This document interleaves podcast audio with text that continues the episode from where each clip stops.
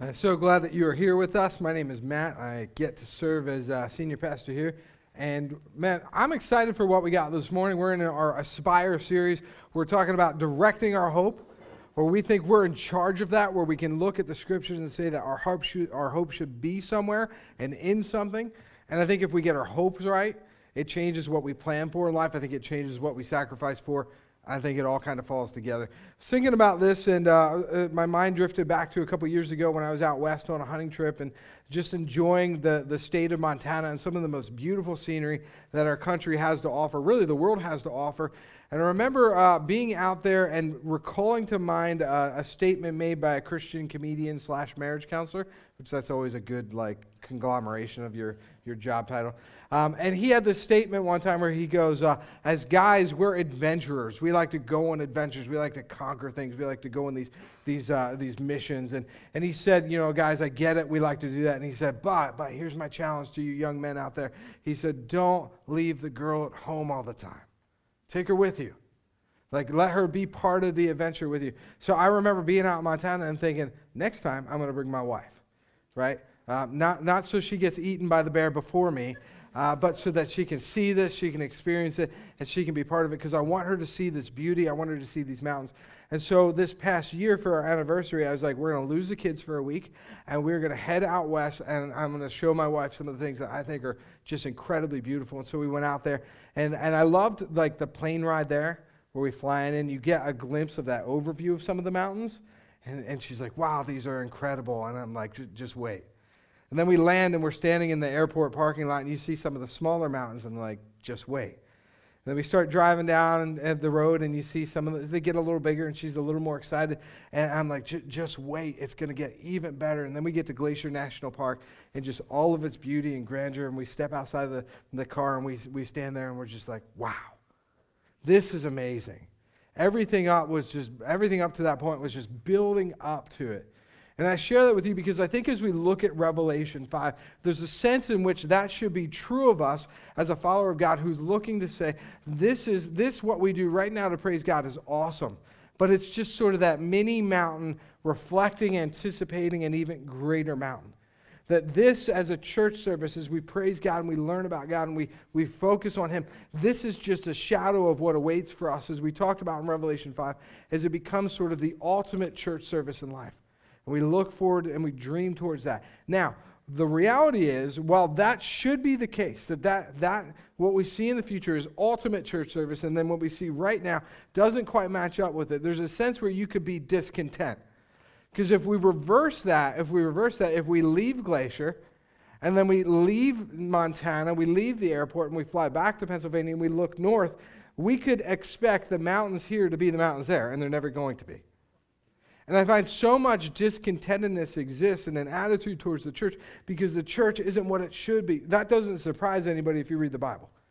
Like they're talking about the church is falling apart, like these people are doing this stupid thing, these people are gossiping about this. And, and so while it's the shadow of the greater thing, it's never meant to be the source of your full satisfaction. I share this because the other day I was, uh, I, shared some song lyrics of somebody I knew who's just an extremely gifted musician and talented, and he wrote a, uh, a song about how, how he was discontent, how he hated the church, how he, how he left the church and didn't want anything to do with the church. And I read that and I'm thinking, I get it because I've been there. I've been upset with the church. But what God put in me, in my heart, was not a desire to desert the church or to, to, to, dis, to destroy the church, but rather to say, God has put that seed of discontentment in me to be a catalyst to change. To say, then why not make the church what it should be? Why not lead it to authentic change? At Susquehanna Valley Church, we've got a value statement. One of our value statements is we're going to be a source of grace, not drama. Where we want people to know us for the good that happens within us, not because of the bad. We want people to be excited about the life saving love of Jesus Christ. And that's going to be the center of our mission. And so, uh, as I look at that and as I think about that, I really reflect on my own life personally, where I grew up in a, in a church that was really, like, on the surface was good, but there was a lot of po- political stuff, a lot of power grabbing stuff. And I literally went to Bible college, and this was a line exactly out of my mouth. I'm not even making this up. I said, You know, I, I'm here at Bible college. I love Jesus, but I don't want to work in the church. Like, I just don't want to be a pastor one day because I know what that's about. I'd rather work in a church camp. I'd rather do some sort of ministry, but I don't want to work in a church. And God was like, that's funny. Because I'm going to use that, I'm going to use that attitude to help guide a church to be about what, what a church should be about. Not all the stuff that most churches get hung up on, but on the mission to love God and love people. We're going to go, we're going to make a difference, we're going to have an impact in this world, and we're going to worship Jesus Christ. It's all going to be about Him. That's what Revelation 5 is. And if we're going to live in the shadow of the ultimate church service, then I think we should be a Revelation 5 church. He should be the point of it. Check it out. Revelation 5, it says coronation ceremony. They're crowning Jesus as king and, and they're praising him. And look at this. Look at where all the focus of all of history is. Then I looked and heard the voice of many angels, numbering thousand, thousands upon thousands and 10,000 times 10,000. They encircled the throne and the living creatures and the elders. In a loud voice, they were saying, Worthy is the Lamb who was slain to receive power and wealth and wisdom and strength and honor and glory and praise. Let's pray. Our God and Father, I pray that this text becomes a reality for our church. I know it won't be perfect, but God, I think if we keep you and we keep your son Jesus at the center of it all, I think things start to fall into place and we get to see you do some pretty awesome things. God, I want to be part of it. I want us all to be part of it.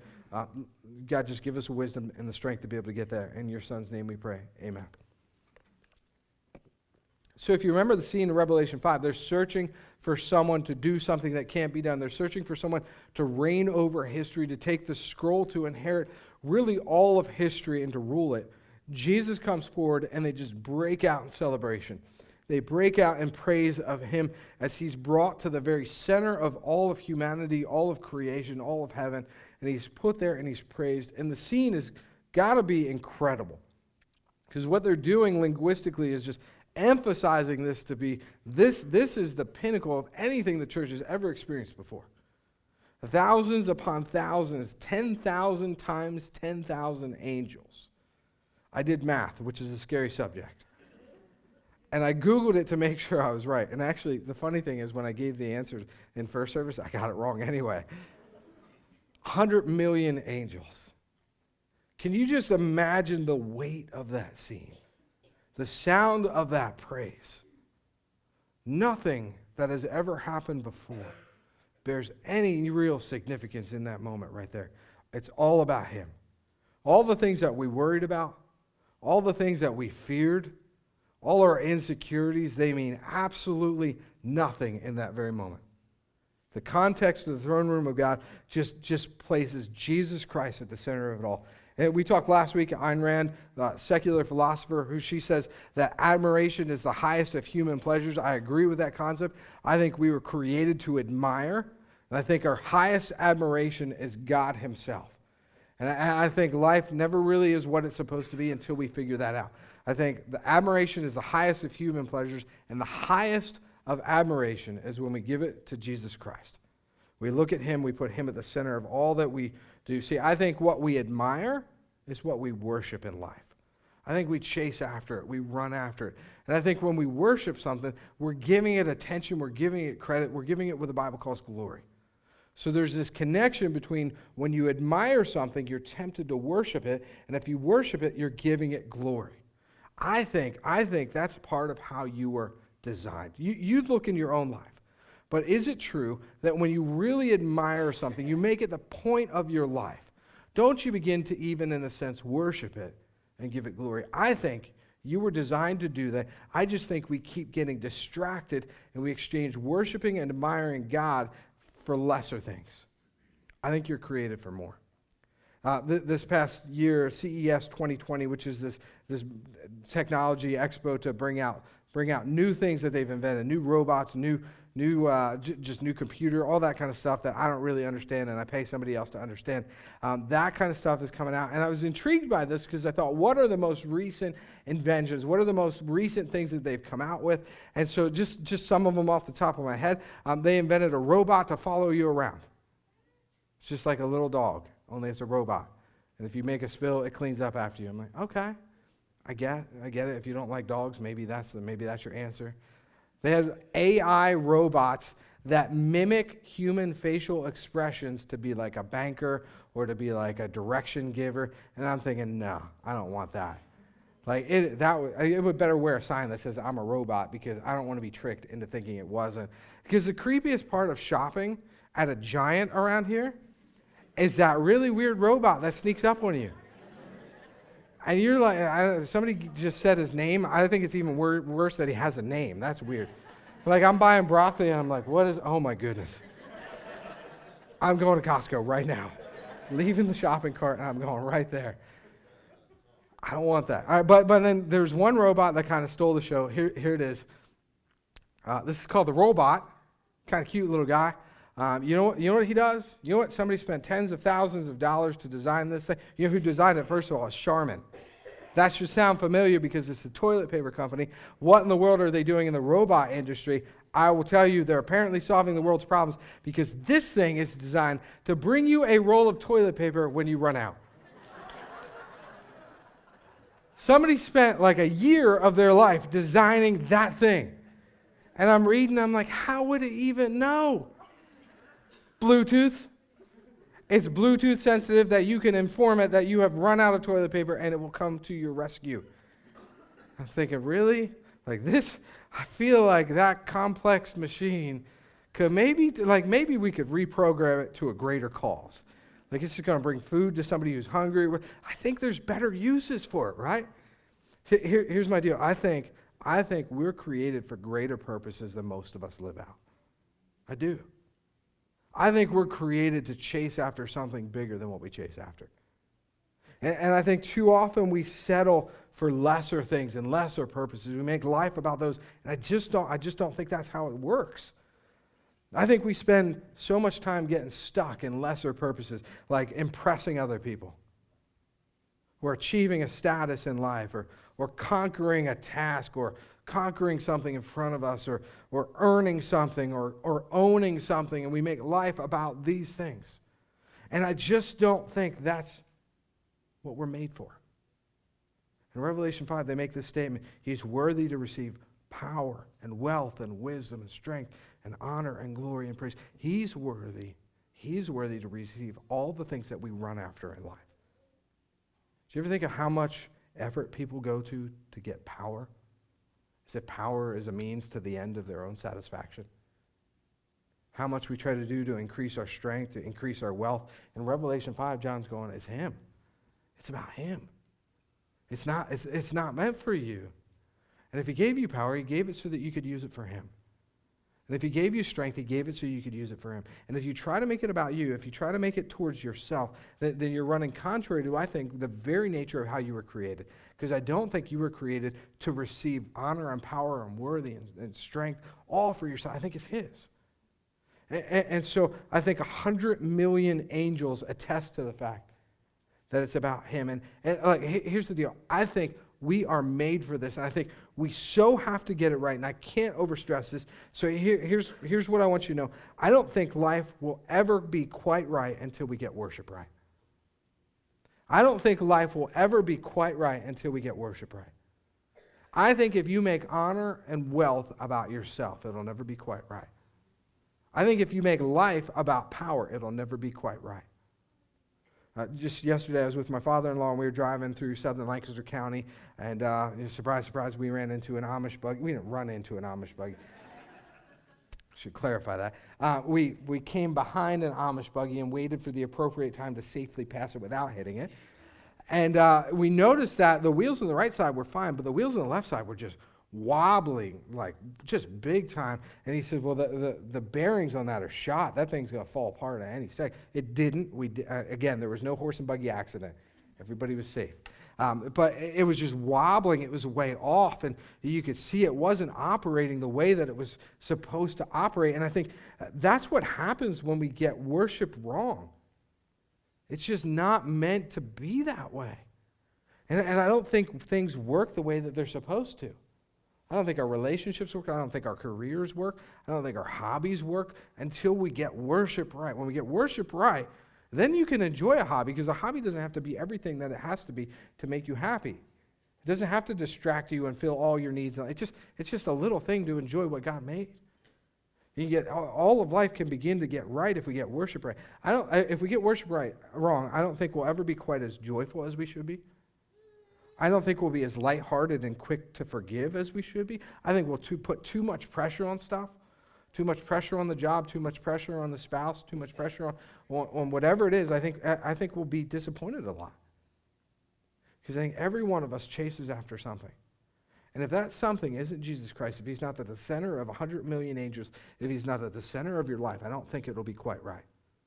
I, I think it'll be wobbling. It'll, it'll never, you will never quite live up to, it'll never quite live up to what it's meant to be. And so we chase after the pinnacle of a hobby. We chase after the love of another, uh, the enjoyment of our children, the accomplishment of a task. And if we chase after these things as if, as if they're what life is all about, they'll never be able to live up to it. And life will never be quite right because only Jesus is worth the number one spot in our life. only him, he is worth all of our all of our hunger in life, all of our thirst in life. It's, only him. This is why. This is why when you've tried so long and so hard to get something, and you finally get it, it quickly loses its luster. Why? Because you expected far too much out of it. You put it at the center of 100 million angels, and it can't live up to that weight. Th- this is why when, when you've waited for things to finally come together and be just right, they're just not. They just can't live up to that. It's just because deep down, I think we have a worship problem. And we keep looking for lesser. This is Romans 1, by the way. If you want to read and see in Scripture where I'm getting this stuff, Romans 1, we keep exchanging the worship of God for the lesser things. And it's not that all the lesser things are bad or wrong, it's just that we we expect far too much out of them. I want, I want us to get this badly. So let's look at it from another angle. Here, it is.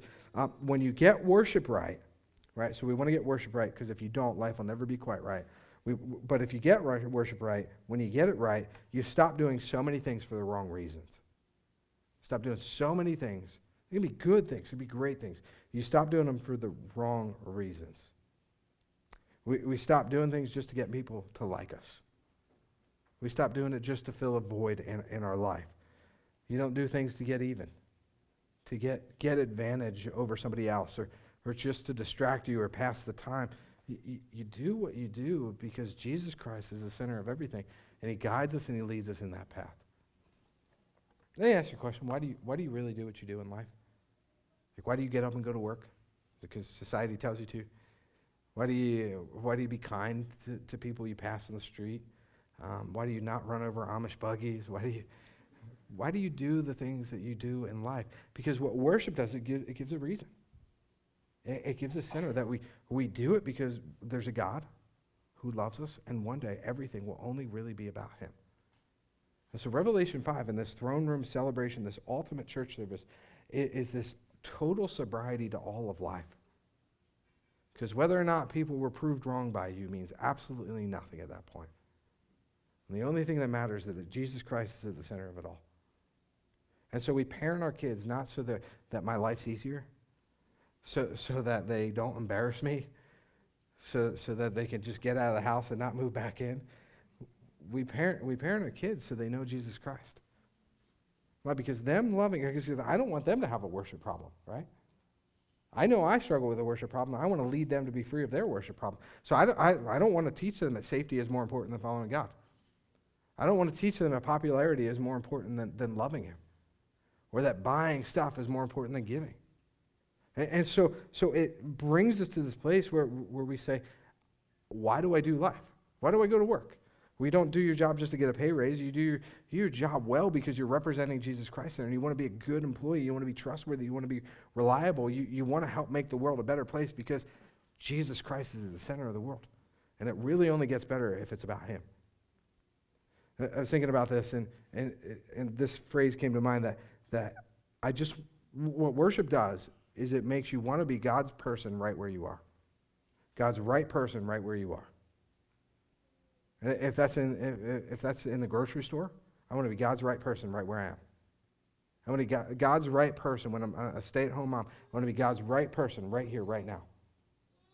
I want to be God's right person uh, when I'm standing before my spouse and I'm upset with them and I'm frustrated and, and I'm going to try to express it in a loving way. Why? Because I want to be God's right person right where I am. Because that's worship. My admiration for Jesus Christ leads me to change the way that I live out my life. I'm going to do something different because I love him and I want him to be at the center of not just 100 million angels. I want him to be the center of everything that I do in life. For me, when this clicked, uh, it was really like a light bulb. And I was thinking, how, how do I convey this to you when, when really just it comes into, it comes into clarity. And have you seen the show The Masked Singer? Where you got this singer and, and they're dressed like head to toe in some sort. I'm not going to actually sing. I'm not standing up to sing. I don't want anybody to leave. Um, you got the singer wearing this costume head to toe, and then you've got a panel of judges, and they're all trying to guess who it is, guess and guess and guess. Um, and, and, you know, at the end of the show, they'll reveal one of who the singers. Everybody goes, "Wow!" Like, I, you know, it is who I thought it would be, or it isn't who I thought it would be. It, it brings a clarity. But I think Revelation 5 does is it brings a clarity to all of your existence. You take it off. Wow, it was really about Jesus. And if he's the point of 100 million angels worship, he's the point of my life. He's the reason I do what I do. He's the reason I drive a bus. He's the reason I'm out of lawn. He's the reason I'm kind to an employee who, or to a customer that's driving me nuts. He's the reason. It's about him. And Revelation 5 pulls the mask off and, and it says, everything that you did that was for something other than anything else you put at the center of it all was counterfeit. It was false.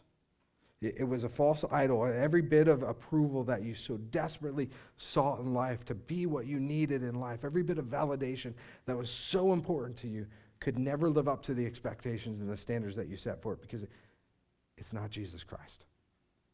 And so, what he is worthy of then, what he's worthy of then in Revelation 5, I think he's worthy of now. And I think the wisest people on earth will figure that out. I think what he's worthy of then He's worthy of now, and I think the wisest people on earth will figure that out. I, I think right now we got to go, if he's going to one day receive power and wealth and wisdom and strength and honor and glory and praise, then right now, any semblance of, uh, of power, any semblance of wealth, any semblance of wisdom and honor and glory and strength, it's his now. It's just for him. It, it goes to him. Then, so, so if it's then, then let it begin now. Let it be true in my life right now. And what I want to do in the next couple of minutes is work through the reality of how it can be true for us as a church corporately. We don't, we don't do that ton. So I want to, want to focus on two different ways that we can do that.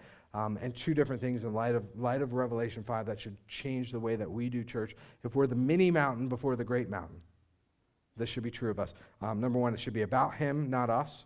And number two, it should be about surrender. It should be about Him, not us, and it should be about surrender. And So let's fall in line with the ultimate church service. And so, what do we mean by that? It's about Him, not us.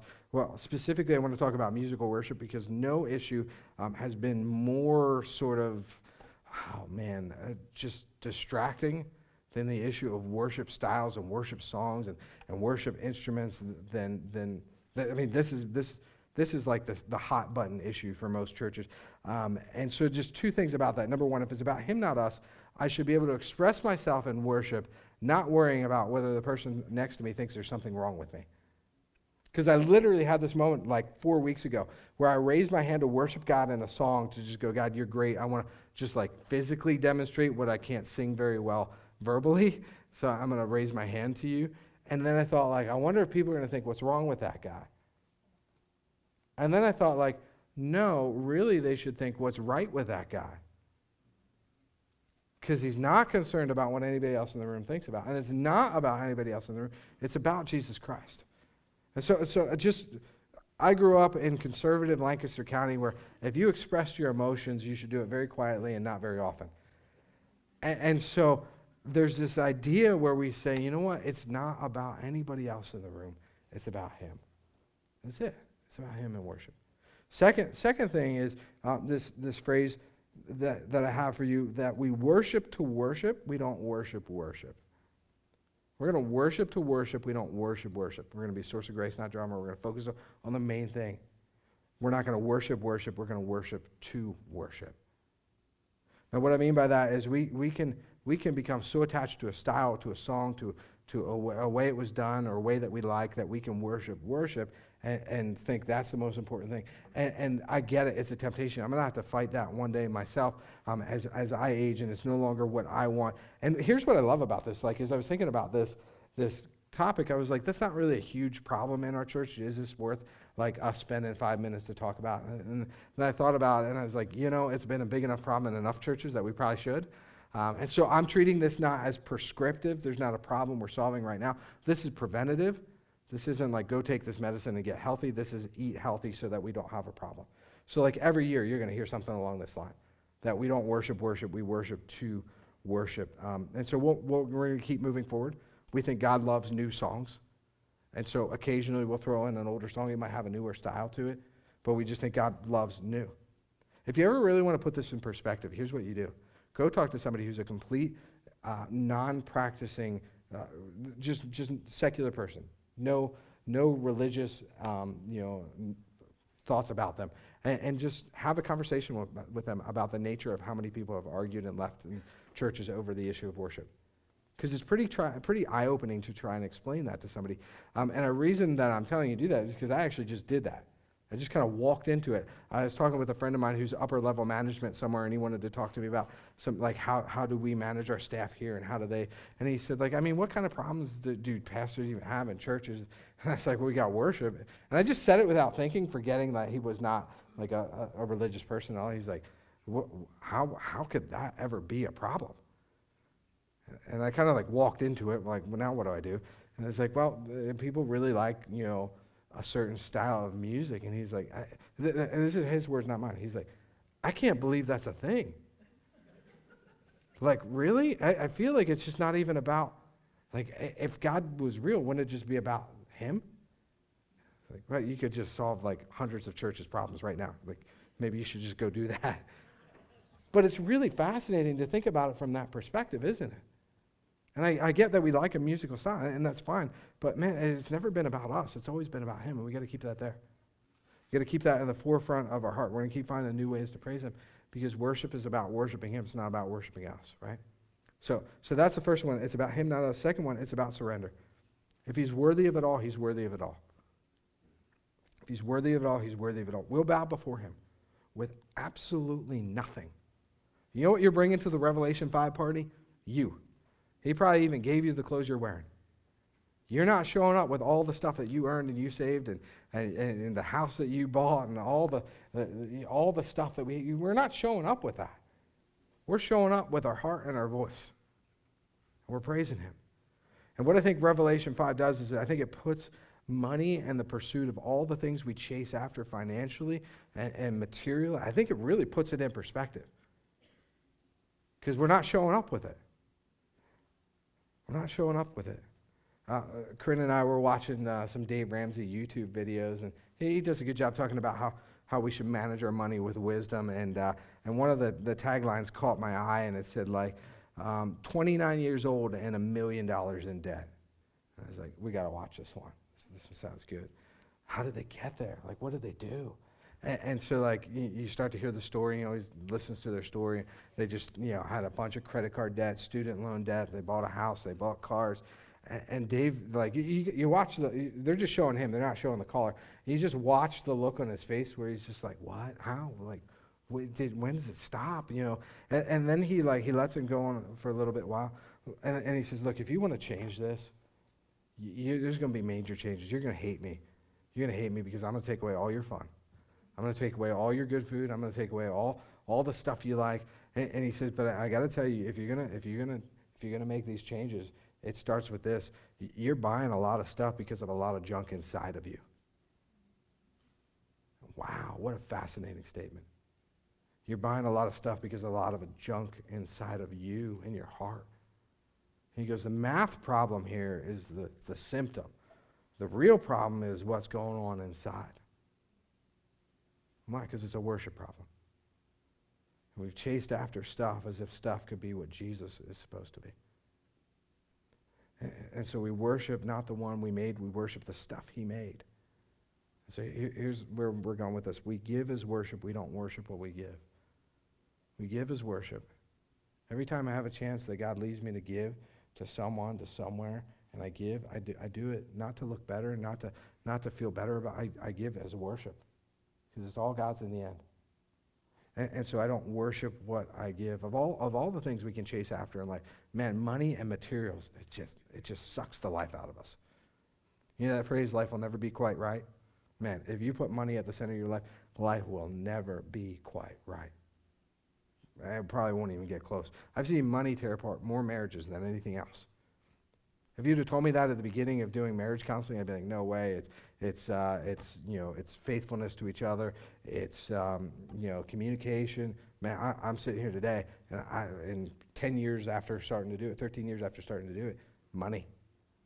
Money is number one at destroying marriage. Why? Because money will own your heart quicker than, quicker than anything else. Life will never be quite right.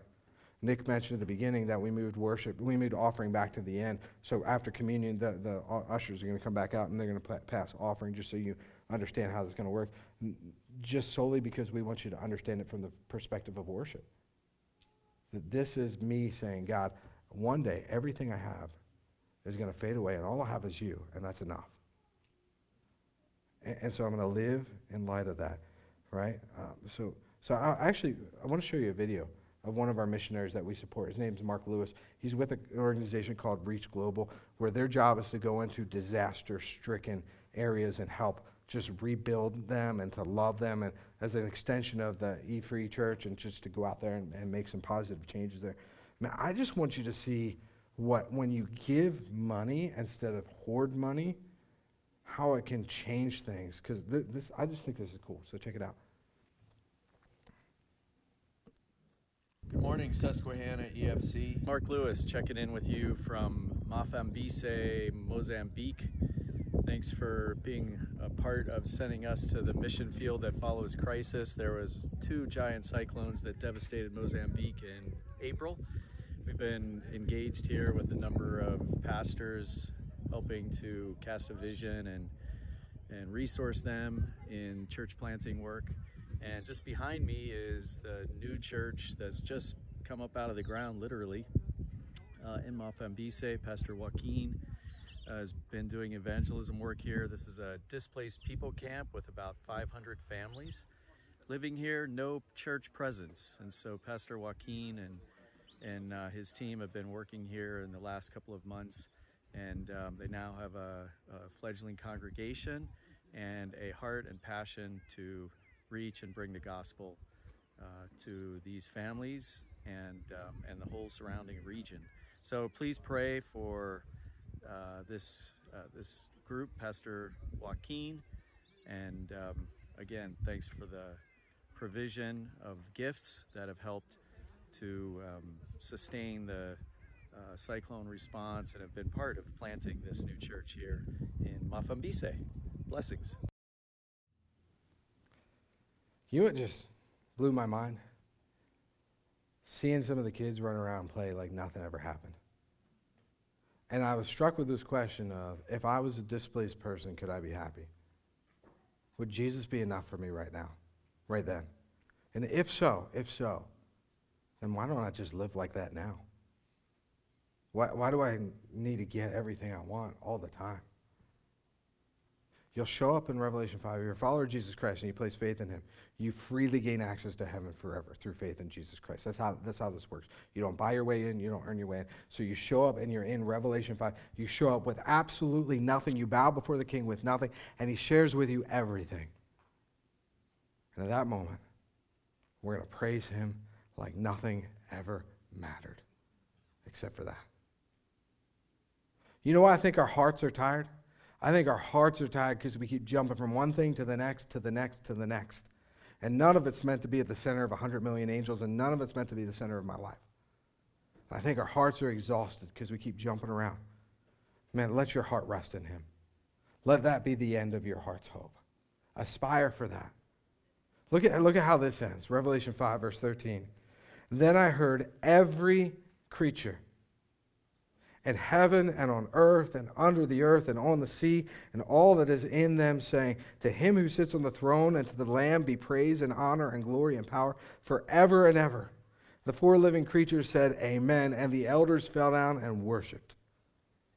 You know what amen means? Amen means just let it be. Let it be true. Let it happen. It's asserting a mood, it's a confidence about it all that this is done. Let it be. Jesus himself says, I am the Amen. I'm the end of it all. I'm everything you ever wanted your job to be. I'm everything you ever wanted your spouse to be. I'm everything you ever wanted every accomplishment to be. I'm all the loyalty you ever needed. I'm all the love you ever looked for. I'm it. And it ends with me. And he says amen, and they drop down. And you talk about the ultimate mic drop. They just fall down and worship. 100 million voices going, it's all about you. You receive it all. As the ushers come forward, I, I just want us to reflect on, on that concept of He's the only one worthy of your heart. As we take, take the, the communion, as we pass that around, I just want you to reflect on that worthiness. Are the things that you run after worthy of your heart? Or is Jesus Christ the only one? Look, let's lay this out. As they pass communion, you don't have to take communion. You don't have to. It's good. This is a chance for you who have a relationship with Jesus Christ to say, He's worth it. What He did, He did